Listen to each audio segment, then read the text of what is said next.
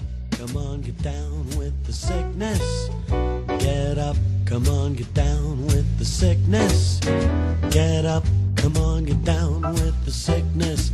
Open up your hate and let it flow into me.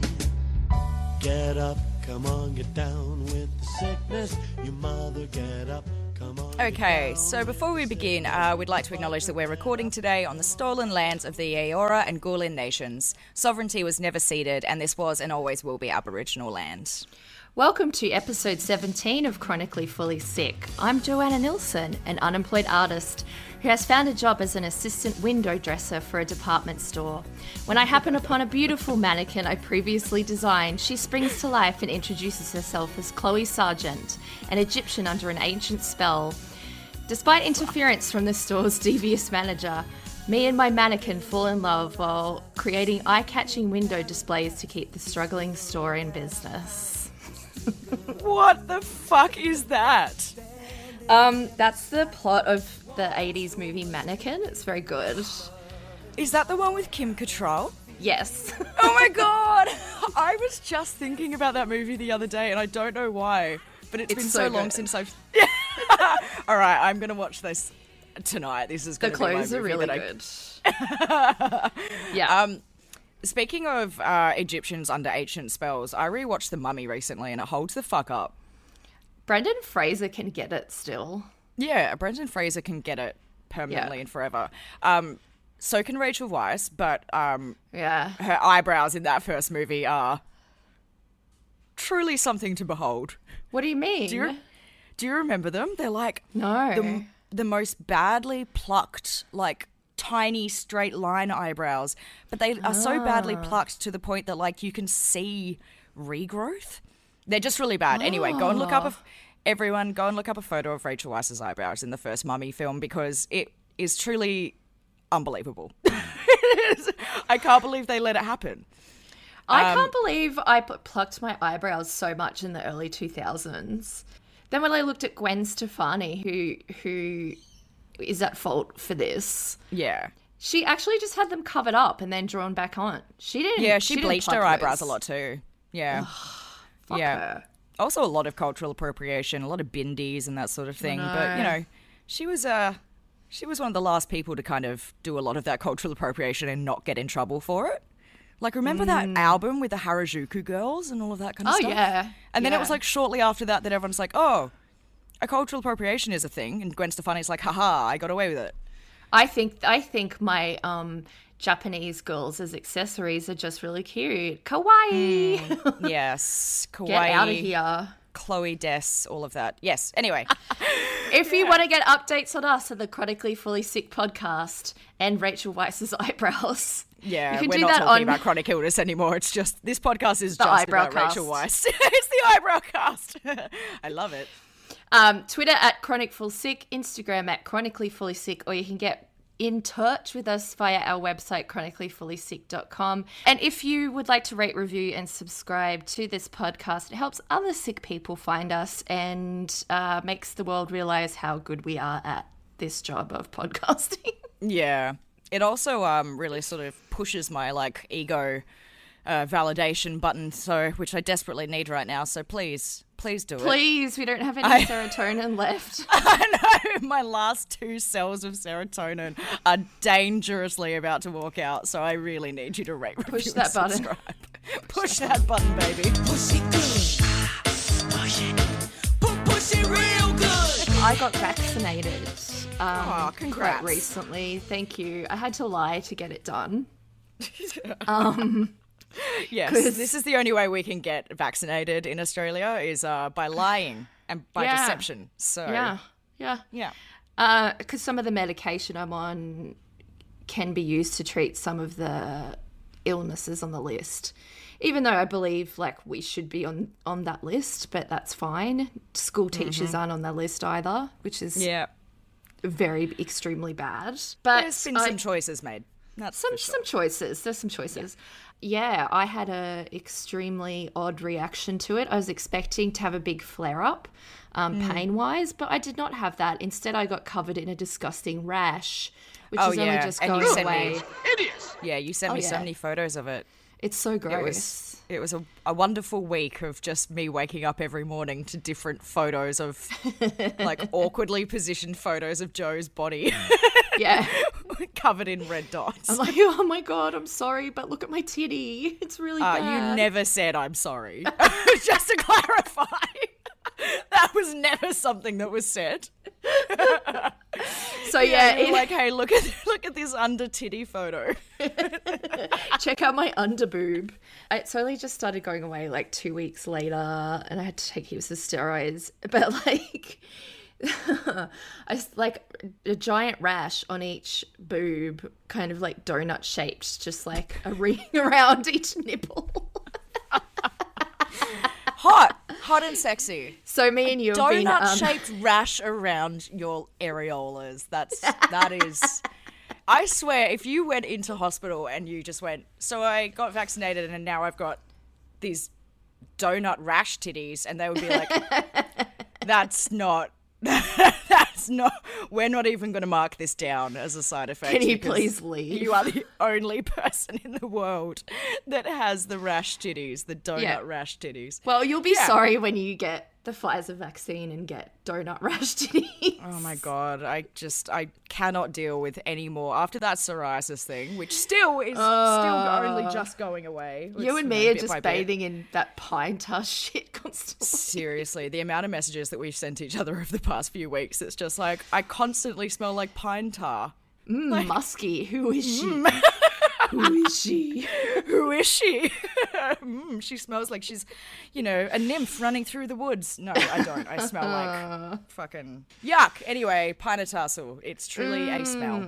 And I saw a pain specialist as well, which was my first time doing that. Uh, and thanks, I hated it. uh, What a waste of fucking money.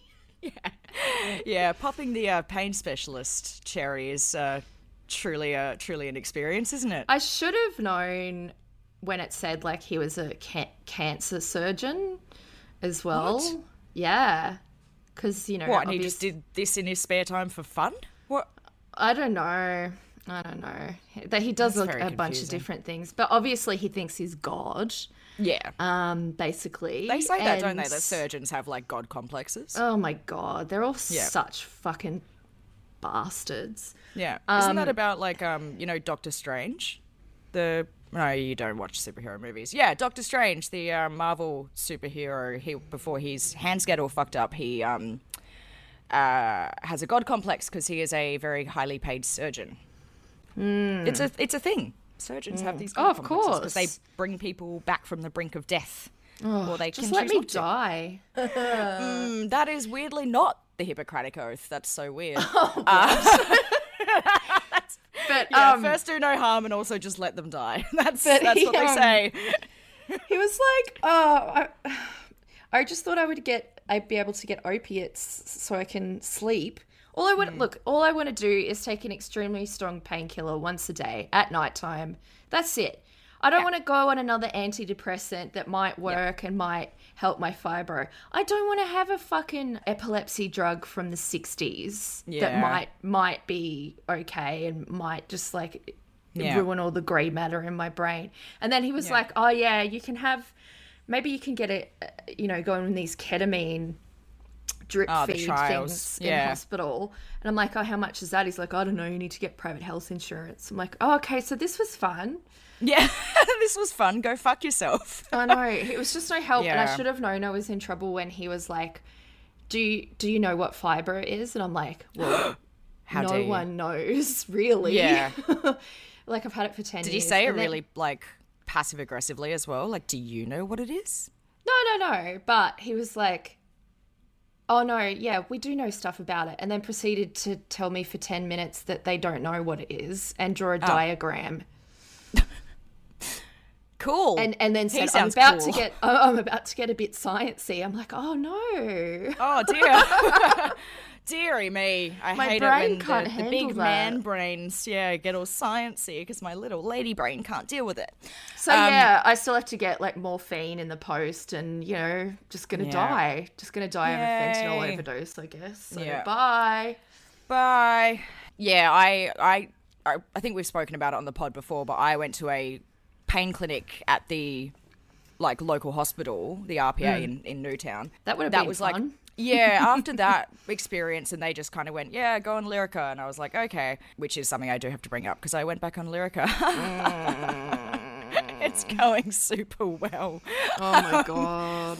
Yeah, after I went to that chronic pain clinic and they didn't really give any sort of insights into stuff, my GP sort of said to me, she was like, oh, wow, they weren't really helpful at all. And I was like, mm hmm, yep. Shocker, right?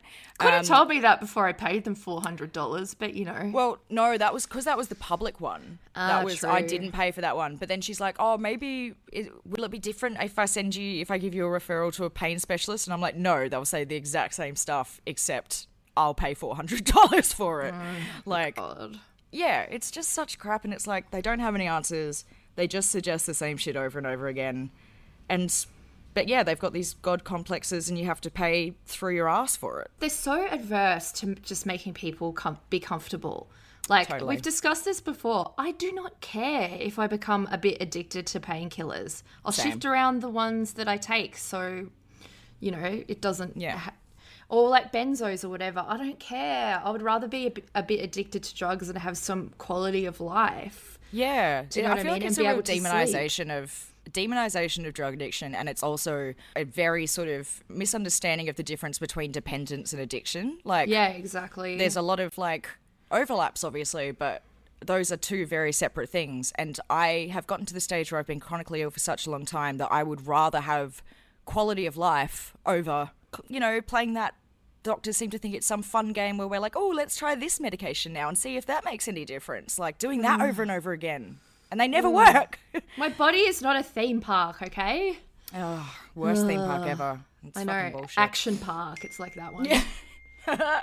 but yeah, like it's it speaks to me so much about we've talked about this before, this puritanical bullshit Mm. that people carry. Like, why is being slightly addicted to a drug the worst thing in the Yeah. world?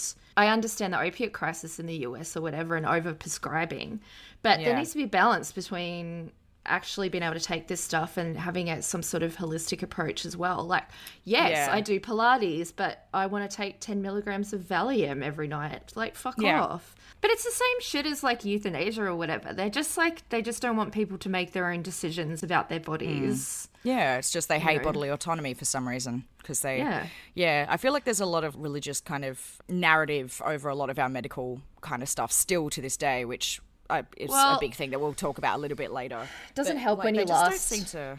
Last couple of prime ministers were like fucking god botherers. Yeah, fully. A lot of it is just like as soon as it comes to any sort of bodily autonomy, they're like, nope, hate that. No, Hate the it. creator, the creator organizes this stuff, not us. We have no control. yeah. God, what I would do to meet my creator right about now. Oh, woo! Sounds lovely. Um, Hmm. How are you him In doing? the face. Um. Well, yeah. Wanting to punch the creator in the face is a a, a, a good segue The to that. creator.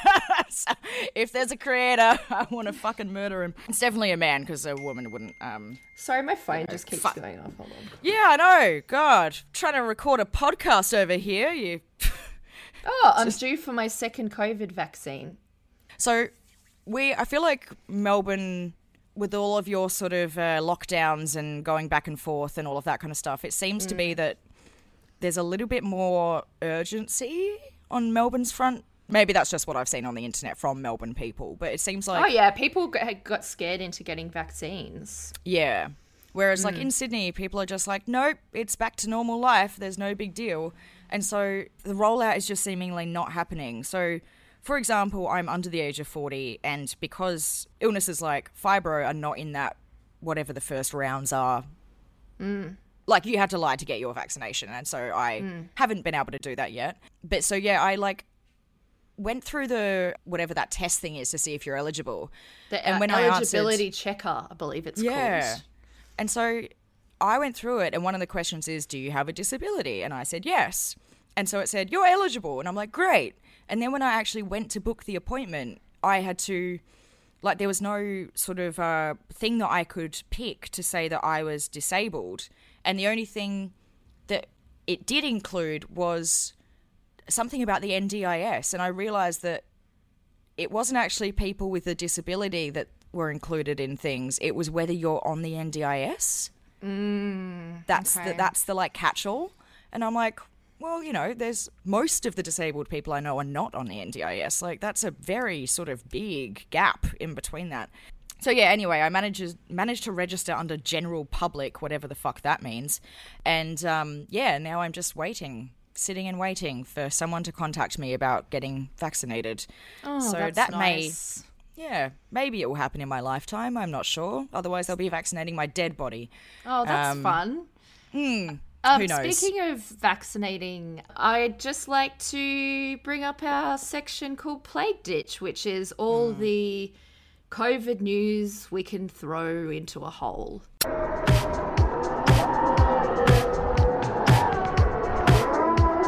You look like hell.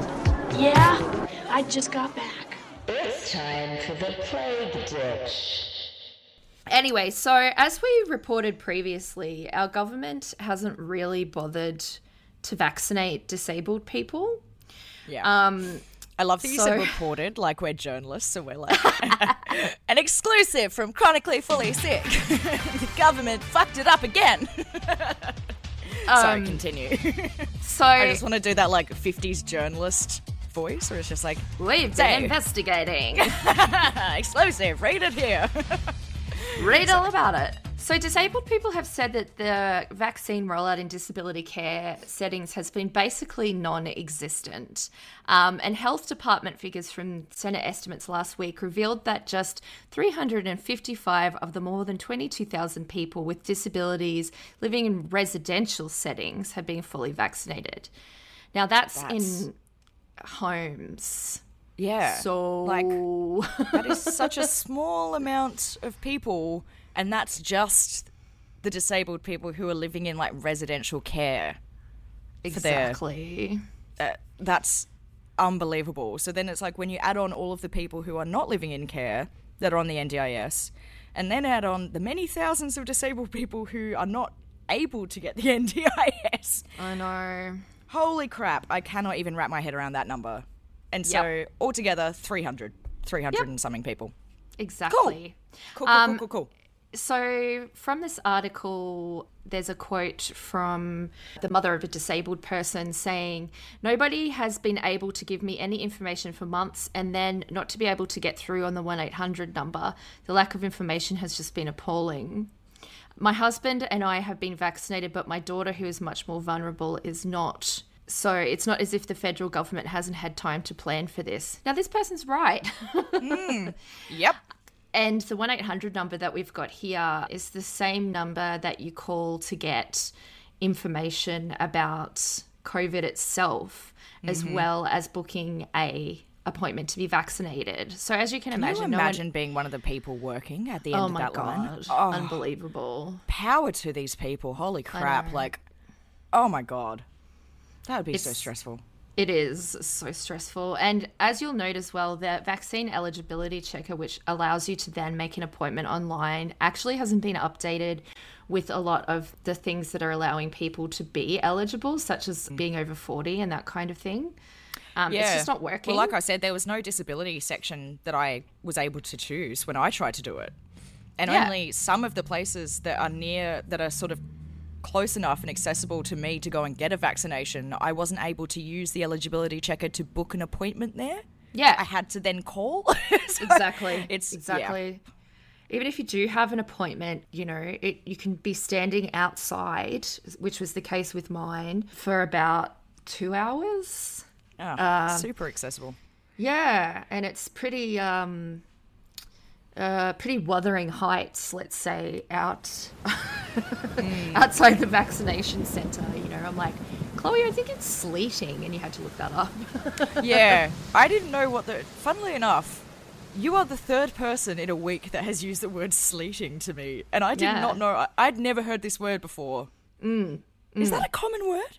yeah, It sounds so old world. it's like weather, dude. Is it? Ah, weather. I've heard of it.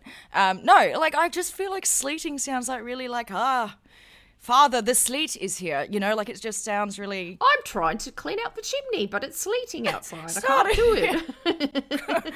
I don't know why you just be, immediately became a chimney sweep, like a British chimney sweep. yeah. Anyway, Sleeting However, is a word. sleeting. I was just looking at this ABC news site, and one of the stories is Queen uses sword to cut slice of cake. Yeah. Should we read about that instead of no, no, no, no? We can't.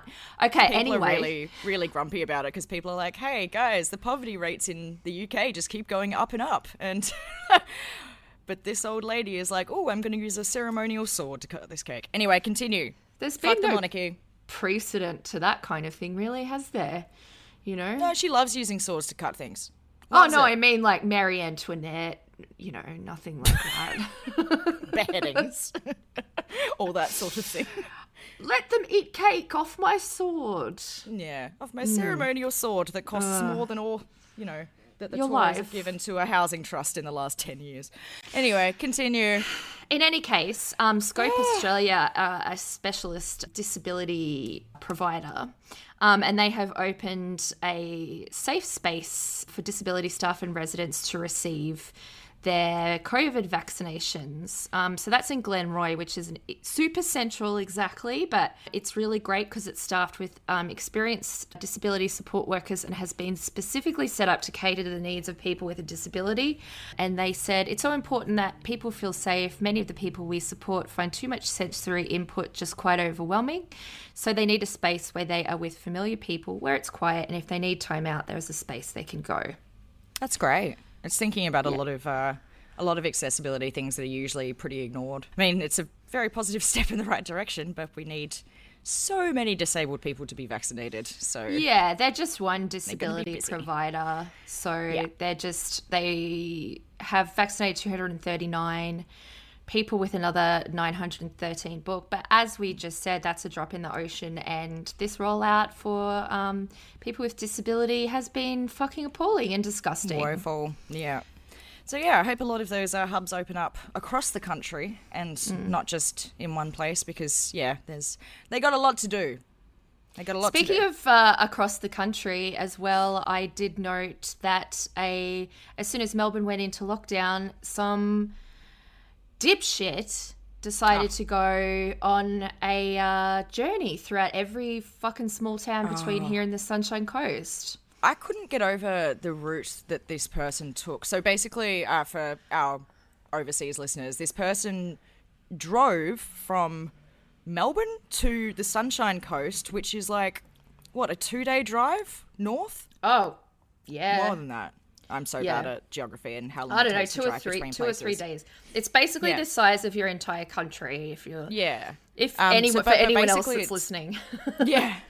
But basically, it's like the the way that this person went wasn't even the most direct route. Like they went through all of these tiny rural towns that have no access to vaccinations and medical care. They went through heaps of primarily indigenous communities that mm. you know are obviously more at risk in terms of like health and illness and all of that kind of stuff. Like it was just the most bizarre and irresponsible thing.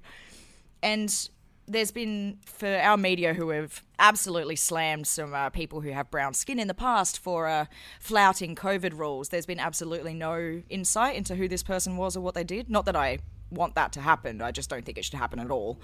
And it only ever seems to not happen to white people. So that's interesting. I would like Um, to put her in, you know, some stocks in Fed Square and pelt her with tomatoes.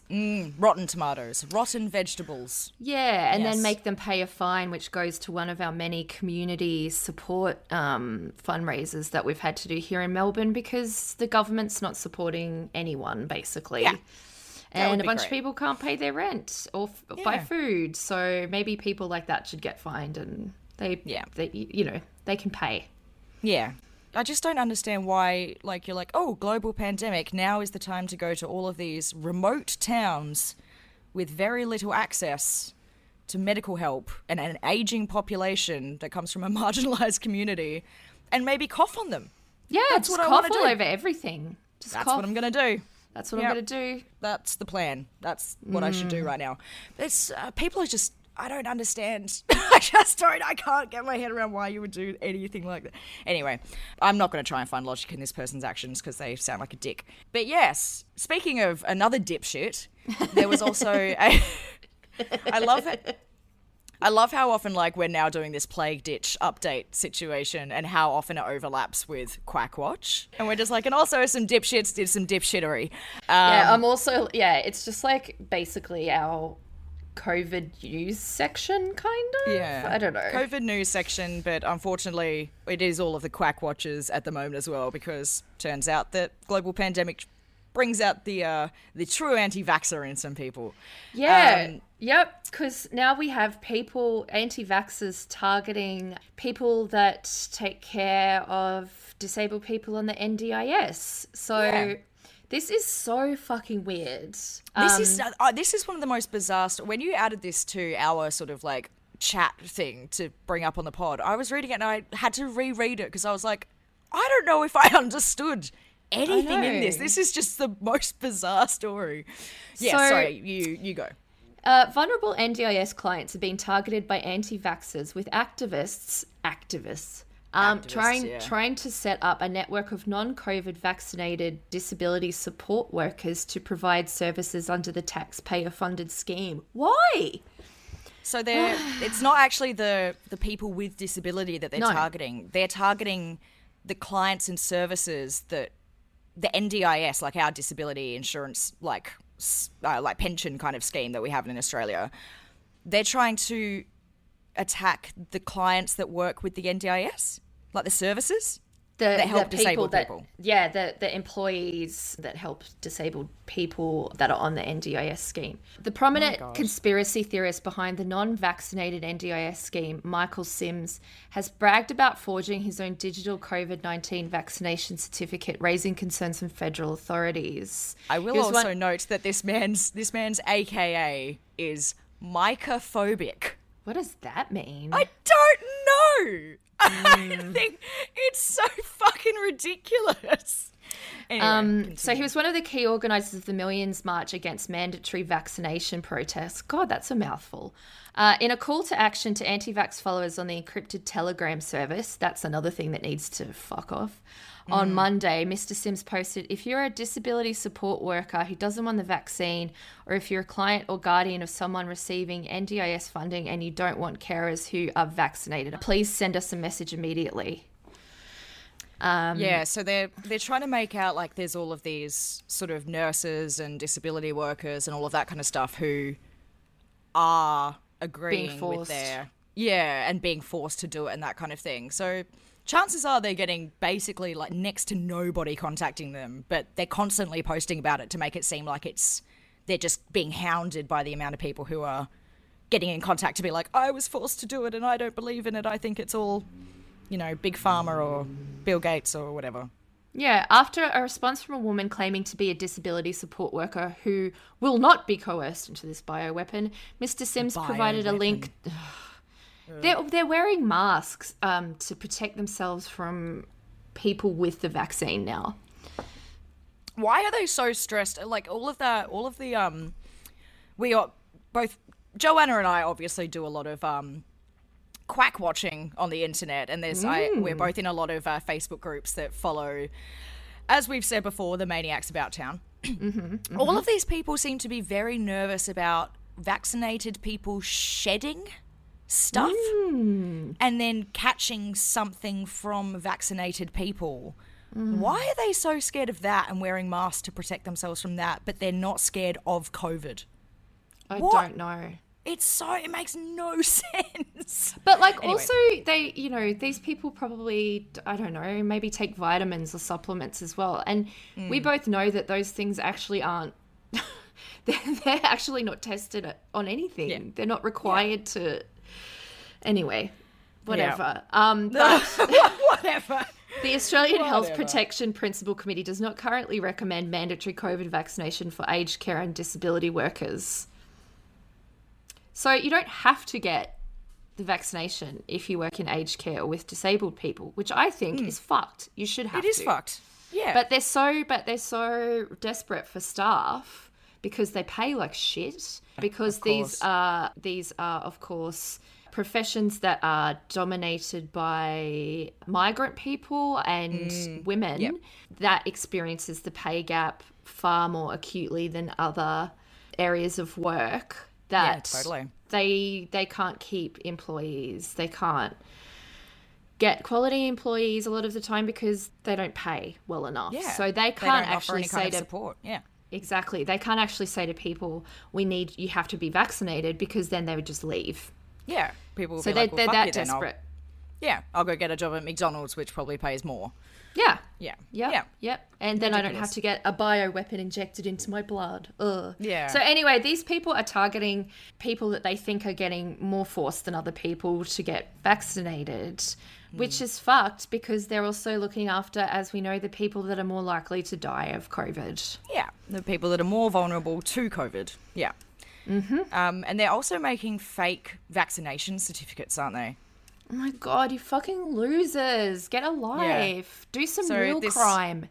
Yeah, I know. That's not even a good crime. There's Yeah. no honor in that crime.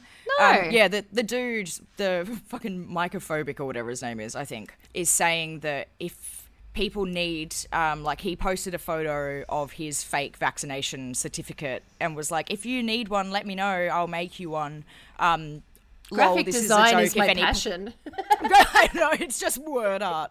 Oh man, just the rainbow word art. Yeah, in another encrypted post, Mr. Sims shares an image of a fake federal government digital COVID 19 certificate, including his own details, saying that anyone else that wants one without attending a vaccination clinic, just let me know.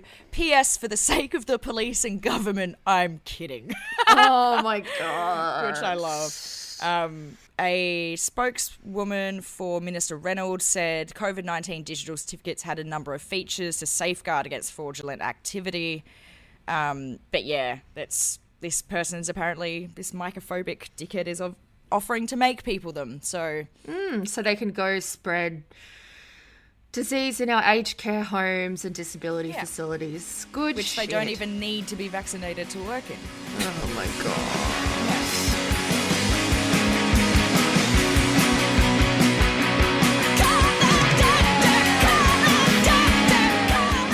So I tweeted about something the other day, and it got a really quite a. It got a response that I was actually quite surprised by because you know when you tweet something about ableism, and it gets like two likes because people just don't really care about disability. Mm. Does that? Yeah, I feel like that happens a lot. Whereas this was something about uh, My tweets and- are a little bit more freeform than that, I have to say. yeah, your tweets. Yeah, your tweets are a wild ride. Um, yeah, it's. I, I just didn't expect the response that I got from from this from this tweet. So basically, it was I watched Mare of Easttown, the new HBO show with Kate Oh yeah, Winslet. how's that? Oh, I didn't really get the hype to be honest. Everyone was like, "Oh my god, it's so good," and I was Is like, "Is it just "It's because she has eye bags? yeah." It's like she's just not not watching. She's just an alcoholic that doesn't doesn't wear much makeup. Um, Same. like it was. Do I yeah. have a show? yeah, where's my show, Kate? Bitch. It was just one of those like small town murder shows like Fargo kind of thing. Like I didn't really get right. why everyone was hyping it up like it was this brand new sort of concept. Anyway, um, it was fine. But I when I was watching it, I so I signed up to this streaming service called Binge, which we have in Australia, which has a lot of like HBO kind of shows on it and that yeah, kind the thing. Sopranos and shit, right? Yeah, and like Sex in the City, like shows that we Yuck. often struggle to the show, but the shows that we struggle to access for years Do you watch Sex in Australia. the City? Well, when I was fourteen, I did. Oh my god, that's so inappropriate. Oh. I was fourteen years old and I was horny, Joanna. Yeah, Rachel Weisz's eyebrows only got me so far. Um, so yeah, binge anyway has some really fucked situation going on with its captioning. A lot of captioning stuff is like when a TV station or a streaming service buys a show, normally the captions are kind of like part of the package deal. Like you have to provide them. And if you don't, then it like you have to download them from elsewhere and but binge just seems to have like completely ignored that and just been like fend for yourselves because closed captions subtitles just weren't there. Like it was a grayed out option. I could not turn them on. Weird. and when i tweeted about it there was one person that responded back to me and was like uh actually it does have them. And i'm like okay cool. Go fuck yourself joe.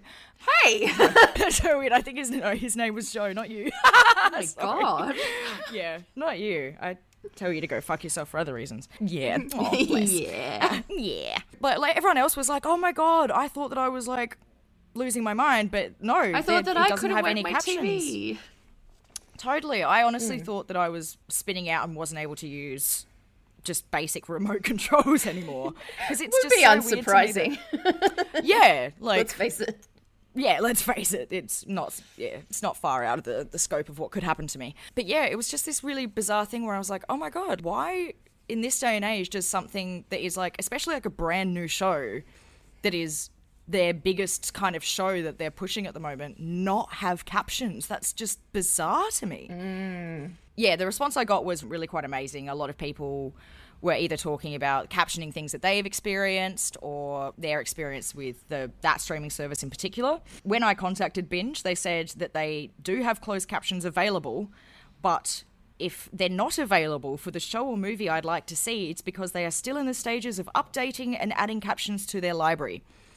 And when I screenshot that and tweeted it out, people came back to me and they were like, "Oh, that's what they said to me a year ago."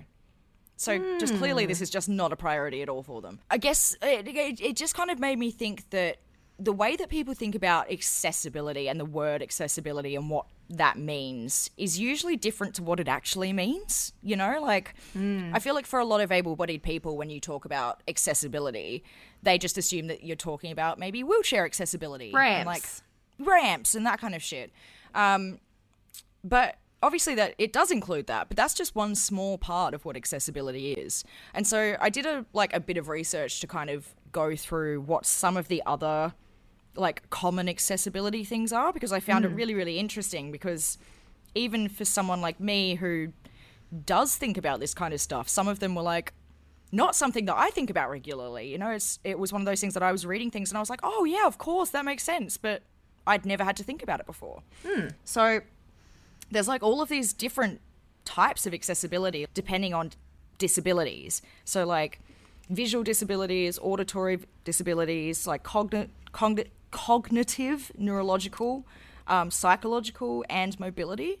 So I was thinking about with visual stuff, so inability to see objects or even perceive light and color, people with low vision and color blindness. So, one of the things that I was reading about is that when we post something on social media or something like that, we've got to make sure that the color settings are decent enough for people with mm. color blindness and sensitivity to look at. So, if someone has a pale pink background and then white text on it, that's not going to be accessible because so many people won't even be able to see it. and mm, I was totally. like, oh, of course, like it, there's so many sort of like color combinations that are absolutely not okay that people just don't even think about as an accessibility thing. And also alt text on images, which is something that I want to get better at. So like image descriptions, and you can add alt- alternate text on Twitter. I think it is. Yeah, Um, there's actually an account, an alt text kind of AI thing, which sends you a, a message if you post an image without alt text to remind you to do it. I saw one the other day that was when someone posted a photo and one of their replies was just someone tagging that bot and then Yeah. that bot came back with the description of the image, which is great and it shows that robots can do it. But in the meantime, while that, you know, technology is becoming more common, we need to remember to put alt text and image descriptions on things because everyone deserves to know what's in a photo, not just people who have 20/20 vision. It was a really good reminder for me because I it's just one of those things that is fairly new in the way that we use digital media and that kind of stuff. And talking about it has become more common, but still fairly new for a lot of people. So yeah, it's it's something that we all have to get used to, and it's something that we all have to do our best to remember. And I think one of the things is not getting defensive when people go, "Hey, can you add an image description?" It doesn't mean that they're telling you off for doing something wrong. It just means, "Hey, can you add an image description?" You know. Mm, and you can make those kind of fun. Like I've got a friend that writes the her alt text in a really funny kind of over the top way, which is an added added bit of amusement, I think. Yeah, totally. Mm. But yeah, the um, captions are obviously the big one for auditory disabilities, but auditory impairments can actually be caused by inner ear nerve damage or malformation, neurological disorders. So, like, there's also things like certain volumes and sounds can be inaccessible and distressing for mm. people.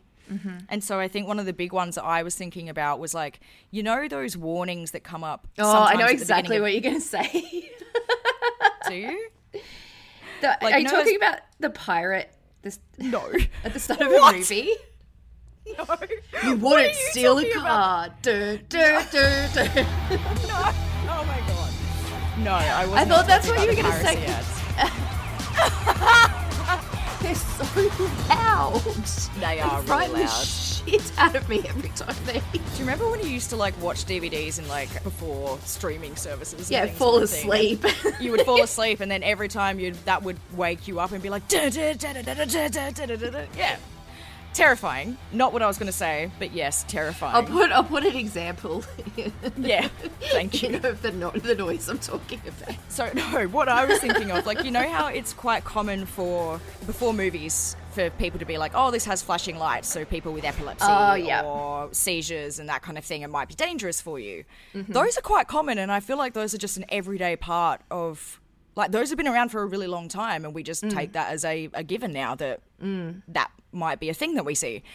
And so, like, there's so many other things that aren't to do with seizures and epilepsy. You know, like certain sounds and volumes and just like general sensory perception kind of stuff. There's so many in that space that really we could be doing the exact same thing as what we do for the flashing lights one. And I think that that's an accessibility thing that should be sort of more common as time goes on. And also in terms of sensory perception stuff, there's a lot of supermarkets now these days that have a quiet hour, which is for people that have sensory um, issues. And so it's very quiet, and there's a lot They of sort dim of the lights sometimes, and they don't play heaps of music and Yeah, that kind of stuff.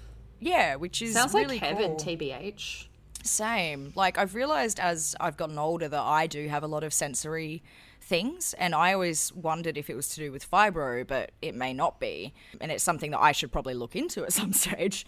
Just add it um, to the list. I would add it to the list. I've got a lot going on. But my sensory stuff is that's one of the reasons why I have captions is because I struggle with sound and multiple sounds happening at once and that kind of thing. The captions kind of help me focus and make sure that I'm listening to I know what's going on. Like it makes it mm. hard like easier for my brain to kind of compute what is actually happening in terms of a narrative so I don't get overwhelmed by a lot of different sounds going on. I just And get so- bored unless it's a zombie movie. I can't pay attention. Yeah. Did you watch Army of the Dead? The new zombie film with No. Dave Bautista? Oh my god. Oh, really they good. replaced that like gross dude with Tig Notaro. Yeah. Yeah, yeah. Ah, does Which it does- you can tell at that? some I points. hate that guy. to be honest, me too, but that was actually it is actually very enjoyable. It's very long in typical Zack Snyder fashion, but it is it's great. It's really enjoyable. and there's like a zombie like stop making all these long movies. But Joe, there's like a zombie queen person who is like she's very you if you were a zombie. Like she's very like, Ah. ooh, jewels and look at me. you know, she's Like, like, a magpie. Yeah, and because she's in Las Vegas, it's very like you wearing Versace, powering around. Yeah, I, yeah, watch it. It's great. Anyway, the last one that I will go into is mobility stuff, like mobility accessibility. And the obvious one is like ramps and wheelchairs accessibility, which is weirdly what a lot of able bodied people think of when you talk about it. And yet it's still not put into practice enough. But anyway, but there's so many elements of mobility accessibility that aren't just related to wheelchairs and walking. Um, and so a prime example is something we've spoken about before, because like one of my mobility issues is that I get really bad tremors, and so we've brought up that makeup brush company, Kohl Kreatives, that Ah, um, yeah. You know they think about the accessibility stuff more than anything else, and to make sure that people with shaky hands and various mobility disabilities like are able to access that kind of stuff. There's that level of mobility stuff as well. And the example that I read about that I've never thought about this before, and I feel embarrassed about the fact that I've never thought about it before, right? Is light switches. So, like, you know, the little small light switches that we uh, are the most common ones. Mm. You know how they're like really fiddly, and like if you're like sort of in the dark trying to find it and that kind of stuff, it's hard to turn it on. Mm. Sometimes, Just like pouring out in the wall. dark. Yeah. Totally. For people that have tremors or like limb difference or prosthetic limbs and that kind of stuff, those are basically impossible to use. So true. And they're in every fucking house, like every rental house and that kind of thing. And so there's light switches these days which are becoming more and more common, but they're like giant square kind of ones and they're flat. And so you just tap the top or the bottom to turn it on and off. And they're heaps bigger heaps hmm. easier to like find and in terms of limb difference and that kind of stuff it doesn't make a difference whether you are using a finger or using anything else like it's really easy to click on and off it's one of those things that it would make life easier for everyone Yeah, like if I'm holding a bunch of crap, I can't turn a light on and off. I just want to like, like sh- you- chuck my elbow at something. Exactly. And so it's I mm. think that's the thing that really sort of blew my mind about like so many of these accessibility things is that when you read through a lot of these examples, you're like, wait, why aren't we all having that? Like why don't we all use Yeah, that's Lightning? pretty weird. It makes life easier for literally everyone. Like why mm. do we keep having these weird fucking tiny light switches that only, you know, X amount of people can use? And they're annoying for the X amount of people who can use them. Hmm. Anyway, so reading through all this accessibility stuff, it was weird. As I said, I'm I feel like I'm probably a little bit more knowledgeable about accessibility than most people, most able-bodied people, and yet there were things in there that I was like, "Oh shit." Like That should be a thing. That should be a thing. Why hmm. isn't that a thing? Why isn't hmm. that just the norm? Like, hmm. that sounds heaps better, you know? So, anyway, I've gone through a real journey with accessibility, and I encourage all of us to. And if someone calls you out on, you know, not being accessible in whatever different way, just learn from it and do it because chances are you're making life easier for not just people with disability, but everyone. So, anyway, that is my that is my accessibility story, and I'm really enjoying it. And also, fuck binge for not having subtitles. Please put subtitles on things because otherwise I can't concentrate and I will end up not using your service anymore. That's all. Speaking of making stuff easier for everyone, I have been hmm. reading some articles this week as well. And I did learn some really interesting things about hmm. drugs. Our favorite topic. Um, I think I have mentioned this in the past before, but a article came up this week in the Cut called "More Female Mice." Woo! Okay. It's a title that I didn't expect, but here we are. Continue. Yeah. More So female I- mice. I this confirms Especially weird because the- our country's having a mouse plague at the moment. Oh yeah, that's right. I, I heard it. I was listening to a news report about all the the wave of mice headed towards Sydney. Yeah. There's like, again, international listeners, our country is balked. Yeah, there's a mouse plague happening. So basically, all of mm. these people are just posting videos of, oh my God, I saw a video yesterday of someone waking up and there was just. They had a glass of orange juice next to their bed overnight, and when they woke up, there was just a mouse trapped in it, and being like, "I can't oh get my out." Our country's so fucked. oh, and the videos of like because all the Murray River cod died. Now they're Yeah. they're better because they they're eating all the mice that fall into the river. And I just Mm-hmm. saw this video of one fish regurgitating about ten mice. Yeah. Oh, it was Truly wild stuff, isn't it? Gross. It Yeah. was so Anyway. fucking gross. It is, Anyway. yeah, so that that uh, title of for the is a very interesting thing when, yeah, we're currently being like, please get rid of all the mice. Please get rid of female them." mice. Now, we don't love testing on animals, obviously. I buy cruelty free makeup, whatever, when I, when I possibly can. However, with drug trials, they test them on mice. Mm-hmm. That's just the fact of the matter. But did you know that most drugs, all drugs just about, are conducted only on the males of the species? Mm-hmm. rats and mice. Historically, researchers have claimed that the short reproductive cycles of female rodents, which repeat every four to five days, imagine having a period every four to five days. My oh, God. I anyway, basically do at the moment, and it fucking sucks. could throw off the out of reli- orifice. Oh the reliability of their findings. Even in the animal kingdom, females are considered too hormonal to take seriously. So, by skipping over females, researchers may be missing important information about how hormonal shifts could interact with our medicines. Dr. Rebecca Shansky, a neurologist and associate professor at Northeastern University, says the excuse that I would hear over and over and over again is that the estrus cycle, the mouse version of a menstrual cycle, would just make data too complicated. yes, because we we hate complicated things in science that affects millions and millions of people. Some researchers Continue. would say that because one day the animals have high levels of estrogen and the next day they could have low levels of estrogen, you couldn't possibly understand anything about the brain or physiology or the effects of the drug in a drug trial.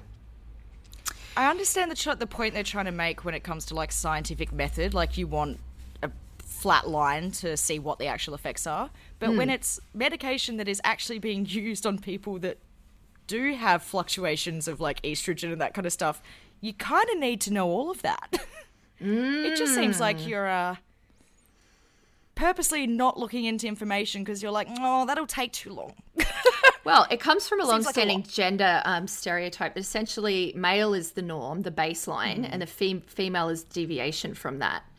Now, sorry to talk in such binary gender terms about this kind of stuff, but yeah. So not Yeah, using it is very hard not to in this situation. It is. Yeah.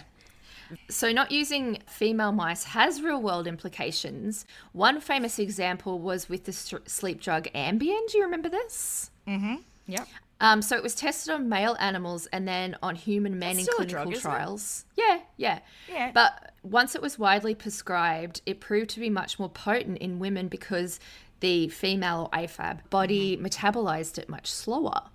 Yeah. So normally you take Ambien so you can go to sleep, and you'd hope by the time that you wake up in the morning it'd be out of your system. But that wasn't happening with AFAB people. They would take the Ambien, go to bed, wake up, and then still feel the effects well into the morning. Yeah. So, in fact, across many different kinds of medication, women are more likely to suffer side effects because of testing biases. So that's Um, I know I've brought up this book on the pod before. Have you read Gabrielle Jackson's Pain and Prejudice? No, I do know it though. Yeah. Yeah, it's if you guys are, are interested in this sort of stuff about like the female mice and the history of testing medications for um, AFAB people um, on male mice and all of that sort of thing. This mm-hmm. her book goes into it really, really in depth, and it's really it's absolutely fascinating and obviously horrifying, but really interesting. So, So this carries this carries actually on beyond mice, which she she probably detailed in her book. Women or AFAB people are more likely than men to suffer adverse side effects of medication because the drug dosages have been historically based on clinical trials conducted on men as well. So not just Mm-hmm. male animals, men. So they're just using a one size fits all approach in terms of prescription and that kind of thing. And more than 90% of cases, women will experience worse side effects such as nausea, headache, depression, seizures, hallucinations. Um, finding that women were more likely to experience adverse drug reactions, um, in fact, nearly twice as likely as men. And they were still being excluded from drug trials until really recently. So, Yeah, it's um, bizarre, isn't it? so, moreover, until the early 1990s, women of childbearing age were kept out of drug trials due to medical and liability concerns about exposing pregnant women to drugs, risking damages to their fetuses. So, yeah, that's pretty interesting.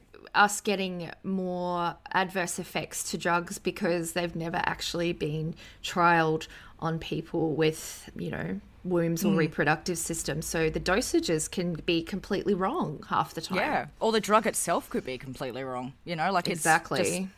like uh, so the first thing that this sort of got brought up uh, with was just the pill, like birth control pill. Mm. So they tested the birth control pill on male mice. Like, that makes absolutely no fucking sense. But yeah, it was like all of the sort of side effect based stuff, and they were like, yeah, yeah, it's fine. Like side effects are pretty minimal, and then obviously I think, you know, most of us know that the side effects are not pretty minimal for a lot of us. Yeah. So it's, it, I, I am constantly baffled by this. But yeah, more female mice is what they're saying. Um, so, the National Institutes of Health mandated in 2016 that grant applicants would be required to recruit male and female participants in their protocols. So, going forward, it should improve, but it's just wild that decades and decades and decades worth of drugs just, oh, we don't know what it does to someone's reproductive system, or hmm. that seems cool to me. Yeah. And it's just like, and I think the societal expectation that women are just expected, or like people with uteruses are just expected to take this medication. How many people in heterosexual relationships, like, the woman is like, oh no, like I, of course I'm on the birth control pill because you know he doesn't like using condoms, and it's like, well, mm. fuck, why is that just assumed that you you should be? We don't like them this? either.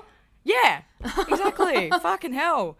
That's one of the strangest things to me is that it's just like, oh yeah, we've put no effort into actually figuring out how this could affect you, but and now we're just going to create this societal expectation that it's just assumed that you should take it regardless of how it affects your body and the- that you're risks. you're just going to tolerate these side effects and it'll be fine. And it, when you come to a doctor to whinge about them and say that you're sick and say that your medication is having terrible effects on you we'll just gaslight you and call you crazy But all I've seen of this old world is a bed and a doctor bill.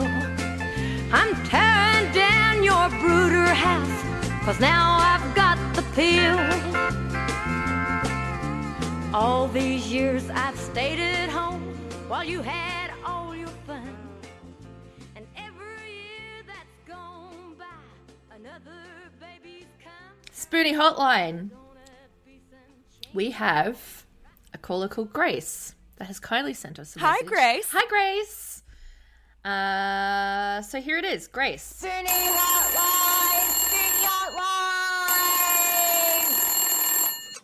Hey, sickos. Um, my name is Grace, and I have ankylosing spondylitis, uh, which is my spine fusing together, um, and my body eating itself. It's an autoimmune condition. I also have fibro, um, and I always forget that I also have endometriosis because it's kind of the least of my problems. Um, it was only diagnosed by accident when I had laparoscopic surgery when I had my tubes tied. So that's just the icing on the cake, really.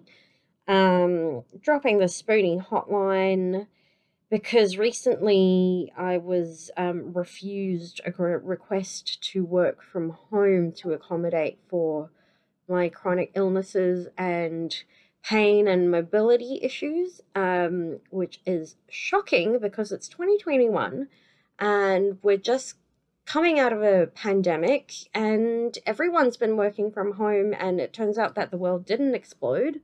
Um, we didn't all just go to the beach. So I was super shocked to be refused this. Um, bit of background I, I um, just came out of a, a PhD program. So um, my job is highly technical um, and I've got a lot of experience in my field. Um, and there is just no reason at all why I have to, as they told me, turn up at 8.30 and leave at 4.30.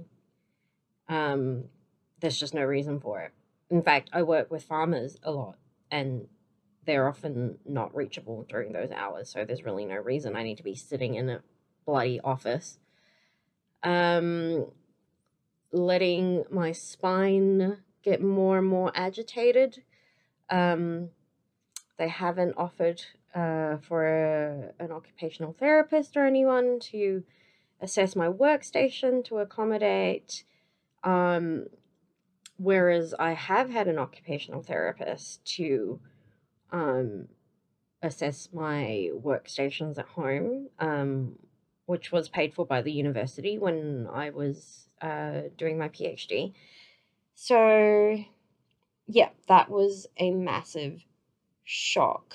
And basically, I think it just comes down to them, um, despite me giving them stacks and stacks of medical records, certificates from doctors, um, saying that I need flexible uh, working conditions, that I have mobility issues, that um, I have chronic pain and often fibro fog. Uh, I basically think they just don't believe me and think I have crazy lady hysteria because um, that golden line, I don't look sick. A little haggard, maybe, but I don't. Um, I seem to walk with only a light limp, so that's that's not sick enough, right? Um, so I actually thought this isn't right, even though I've only got a few more weeks with my contract with them. I contacted a disability advocate for some advice, and she was awesome. Um, she sounded like she smokes like two packs a day and has been unionizing people since the Industrial Revolution. And I told her my situation, and she was basically like, oh, honey, if they're not going to accept your conditions, they, they probably aren't going to change their minds and it's just going to piss them off if you throw the book at them. Uh, which apparently is a, actually a very common situation in Australia, which is a massive shock to me. Um, I've been working um, almost 20 years now, and um, none of my employers have ever questioned my health. Um, they've only wanted to accommodate for me, knowing that I'm super hardworking um, and have lots of skills. Um, and I've got a friend who works for an HR consultancy, and she says overwhelmingly, um, employers that she talks to that won't accept people continuing to work from home and forcing them to go back to the office are just crusty old boomers that um, uh, are set in their ways and probably don't have the resilience or flexibility um, to actually learn how to. Damn it, my phone is ringing. Fuck. Ah, sorry. Um, my phone rang. Haha. um, it was my shrink, so I had to take it. Um. Anyway, you ladies can edit that out, can't you? Uh, I'm almost done with my rant anyway. Um, basically, um, I just think that we really need a shift and in work culture and um, and to educate people about invisible disabilities and illnesses and, and mental health, which is totally shit because none of us really have the spoons to have to educate idiots that tell us that we don't look sick. But um in any case, there's no rest for the wicked. Um it'd be great if we could just dismantle capitalism and not have to deal with any of this shit ever again, but um first I need a nap. Thanks for listening. Um, just FYI, we we we didn't edit out your shrink calling because. and if that belongs anywhere, it belongs on this podcast. So, lol. From everyone that I've sort of spoken to about the working from home situation, the people that are experiencing similar stuff to what you are, where, you know, workplaces are getting shirty about people continuing to work from home or wanting to work from home after everyone else has gone back and all of that kind of thing. The only people that are getting shitty about it are crusty old boomers. Mm. Because they just assume that everyone who is working from home is somehow slacking off and not actually working. Newsflash, just- you can slack the hell off at the office as well. Yeah. Like, what have you guys been doing for the past fucking 60 years of working? That's You've right. been slacking off. That's right. Yeah. Certainly not Yeah. learning how a PDF works, apparently. No, or how to rotate one. Surely, Hmm. uh, surely not. So yeah, it is. You're definitely not alone in in this situation. It is so frustrating having to be in that situation where you're having to justify not only your health but also how good you are as a worker how you know how talented you are how skilled you are all of those types of things. Because it feels like you're having to prove that you're worth it when it's not even like they have to do a huge amount to accommodate what you're asking for. Mm. Like you have to p- jump through all these hoops for them to go oh okay work from home be even less of an issue for us. Like it's just it's so bizarre to me mm. I've had it in workplaces before the pandemic, and it was one of those things that when the pandemic happened, those workplaces that I'm no longer at, I noticed that they pivoted to working from home pretty pretty damn easily. Yeah. Even though they said that it was not Impossible. not a yeah, totally impossible. Mm. So chronically ill and disabled people have been asking for this kind of accessibility for yonks and trying to prove that it's possible and I was hoping that after the pandemic it would kind of be one of those things that people would kind of go, "Oh, it is possible. Okay, we can we can do that." But no, people still just they just want to be dicks. Yep. I technically work full time now, and there's no absolutely no way I would be able to do that if I had to go into an office. No way. Yeah. Not anymore. Totally. And this is a, a common problem that people that have chronic illness and disability talk about a lot. It's an issue that gets brought up in the group a lot. When do you disclose the fact that you have an illness or a disability and need support? Do you do it? Do you not? How is how is your employer going to react towards you? And I actually don't know the answer to these questions, so I would really love if people would call in and tell us some further experiences about working while sick. Um, it's a topic Yeah. we get requested to talk about all the time, but like I don't, I kind of just don't know what to say because it's something that I am still dealing with myself. Maybe we should, uh, in a future app, we should just kind of go through what some of the more common situations are. Telling, like, sort of telling your work about it early, not telling about it, them about it at all. Just kind of going through what the situ- situations are that we know of. And just kind of outlining all of them and pros and cons, maybe, mm. because I feel like we've kind of done a lot of them between us. Mm. But yeah. But anyway, yeah, as Joe said, Spoonie Hotline, send in what your experiences have been like because I know that there's a lot a lot to be said here. I just gradually get sick. yeah. I let them know when they burn me the fuck out.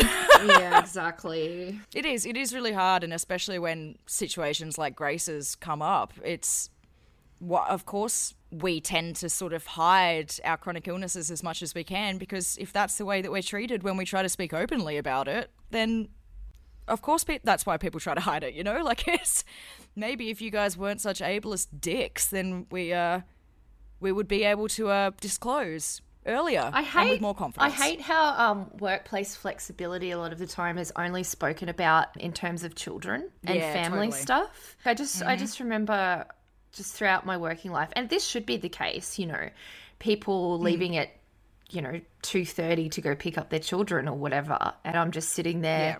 sick, mentally ill, desperately wanting to go mm. home, but because I don't have children, I somehow, you know. I don't know. I, Yeah. It's just a really weird double standard to me. I, I don't really understand it. Agreed. And yeah, this- it is one of those. And you're right. Whenever people do like HR departments sort of outline their flexibility and all of that kind of stuff, that is the thing that they immediately go towards talking about. Hmm. I've noticed it has opened up a tiny bit more since the pandemic Hmm. where I work, but it's for the most part, it has always been like, no, we're super flexible. We'll allow you to leave at 3 p.m. to pick up your children, but you have to make it up. You know, like it's not that flexible at all. So, And this disability advocate, Grace Saw, sounds like uh could be You? me. She sounds like you. Yeah. Yeah. As soon as I as soon as I um like there's nothing more powerful than seeing Joe like wearing like 90s Versace like gold over the top one of her like super over the top outfits smoking a durry and talking about like workers' rights. That is Joe at her most powerful. So, like, as soon as you described that, Grace, I was just like, oh, did Did, I can't we meet? you guys have already spoken. yeah, I know. whilst, Hi. whilst we say that, join your fucking union, please. Hell yeah, join your union. Yep. Um, yeah, thank you so much for that, Grace. It is something that we need to talk about. So maybe next step or uh, f- uh, one of the upcoming ones, we'll delve into the whole working and like working while sick kind of stuff, and we can go in a little bit more in depth into the whole working from home, not working from home, and issues that people have have faced in this space a little bit more because it is something that is going to come up more and more. I dare Oh say. in yeah, Lord knows. I need to travel into an office to sit there and edit a web page. Yeah, because I definitely don't need just an internet connection to do such a Mm. thing. Yeah, pretty bizarre. Damn boomers, they just don't. Uh, yeah. They just won't. They just won't I'm so die. tired. I'm so tired. I, like, why is it that I feel like I'm dying and they just won't? Yeah. Ridiculous. It's all their in- Truly investment ridiculous. properties keeping them powerful and alive. Yeah, it's their lifeblood. It's like if we take it away, maybe they'll die. Hey? Eh, have you ever like just before we go? Have you? I was thinking about this again the other day. Hmm. Like, do you think if you got a whole body infusion for like a couple of times of like a child's blood, you might be better? Like you might get better. Um, uh, do you guys ever get that feeling where you just like you feel like you don't know who you're talking to?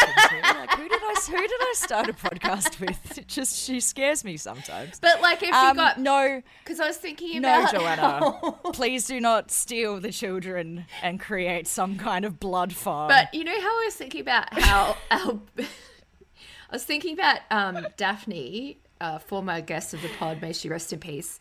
Um, her, uh, Beautiful death. well, I'm gonna say, yeah, her fecal transplant that she did. Yeah. Yeah. And so you've now decided that you're going to do that, but by inserting a blood. child's blood into your into your veins. I feel like there is some that's been in a book or a movie or something Is like that where people have QAnon been like, it's the this is yeah, this is this is QAnon. I'm actually QAnon, and um, yeah, it's this is the fountain of youth, guys. It's just about murdering children. Adrenochrome. Adrenochrome. That's the true bioweapon. Is the blood of children. What if, yeah, maybe adrenochrome cures fibro or something? I don't know.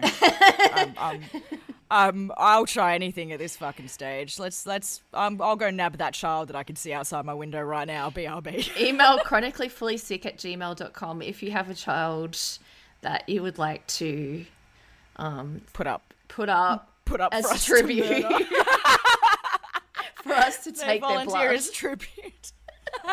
it really is Hunger Games level shit at this point, people. We we're very tired. Kids' blood, kids' blood, kids' blood. Uh, anyway, I feel like we should stop there. Some people are walking past with a pram, and I feel like I'm about to be arrested. What, you shouldn't be chanting kids' blood? Kids, blood, kids, blood. Yeah, kids' this- blood. Yeah. These people are just staring my window, being like, "Why? What is this place? Is it a mental hospital Yes. for mental people?" Yes. it is. Yeah, honestly, it truly is. My mental illness is out of control at this point.